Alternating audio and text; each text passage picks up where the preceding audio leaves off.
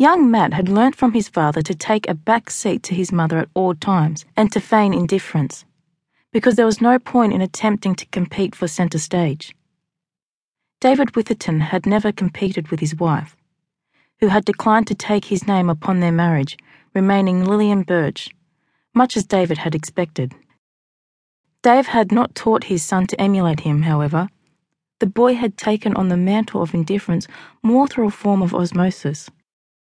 He may have been imitating his father to begin with, but after observing his parents over the years, young Matt had finally come to appreciate the symbiotic relationship that existed between these two people who appeared to have come from quite different planets. His father was not feigning indifference at all, Matt realized. His mother needed centre stage and his father did not. It was that simple. David Witherton's acquiescence was not a sign of weakness, but rather one of strength, granting his wife the freedom of expression she demanded as a gift of love, a gift that Lillian returned with equal fervour, for David was a calm in her stormy existence. Matthew hadn't always realised this fact. As a child, he secretly agreed with his grandmother, although of course he hadn't dared say so. You are selfish, Liliana, Svetlana declared in her imperious Russian manner. She was an imposing woman. You were a selfish child and you've become a selfish woman. The family, all four Lillian, David, little Matt, and Babushka Lana, were gathered in the main downstairs lounge of the two story bluestone house in Wakefield Street, not far from Adelaide city centre.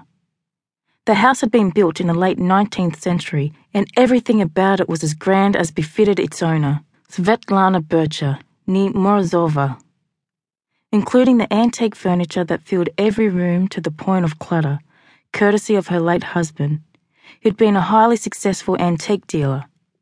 In the decade since Frank Bircher's death, Svetlana, an astute businesswoman, had taken over her husband's enterprise, building even further upon its success and the house reflected her passion. Each room bore a different theme, and the main lounge was pure Louis XV. Now enthroned upon her Louis Quinze armchair, with her vividly caftan clad daughter and gangly son in law seated opposite on a matching sofa, both very much at odds with the piece, Svetlana's steel grey eyes bore into Lillian's. You have an eight year old son you have not seen for months. Her eyes flickered to young Matt, where he was perched uncomfortably on an ornate hardback. And now you announce once more that you're deserting him?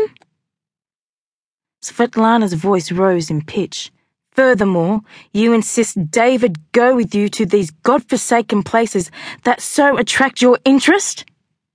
Her angry gaze took in Dave who, accustomed to the family dramas, remained silent. He saw little point in explaining that he was contracted to work in remote locations. Lana would only say, Then why don't you seek contracts closer to home? What sort of mother are you? Svetlana demanded. The sort of mother who knows her son's education mustn't suffer, Mama. Lillian didn't flinch for one second coolly meeting her mother's attack head on. I would far rather take Matty with us, but he's much better staying here with you and going to school. You could always stay here with him yourself. Has that not occurred to you? Svetlana was outraged. Where is your shame? Where is your guilt? How could you be so selfish? Lillian felt neither shame nor guilt. It's an artist's duty to be selfish, she replied, an answer that appeared glib, but was actually made in all seriousness. In fact, it's essential.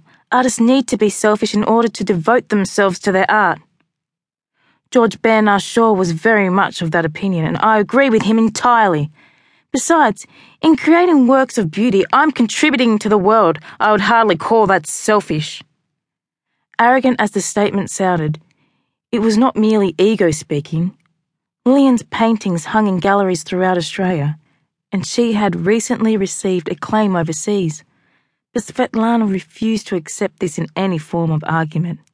God will strike you dead for such a sentiment that excuses the desertion.